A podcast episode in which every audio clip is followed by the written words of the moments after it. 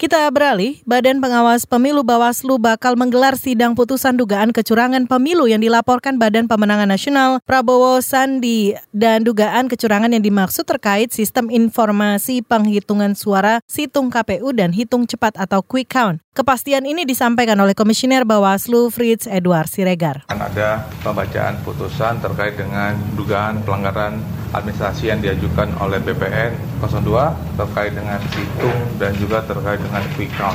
Putusan akan direncanakan pada pukul 8 atau pukul 9 pagi esok hari. Komisioner Bawaslu Fritz Edward Siregar menambahkan sejauh ini pihaknya telah menerima tiga laporan BPN soal dugaan kecurangan pemilu. Dua laporan yakni soal situng dan quick count sudah ditindaklanjuti. Sementara satu laporan masih dalam proses perbaikan yaitu terkait dugaan pengerahan ASN dalam pemilu.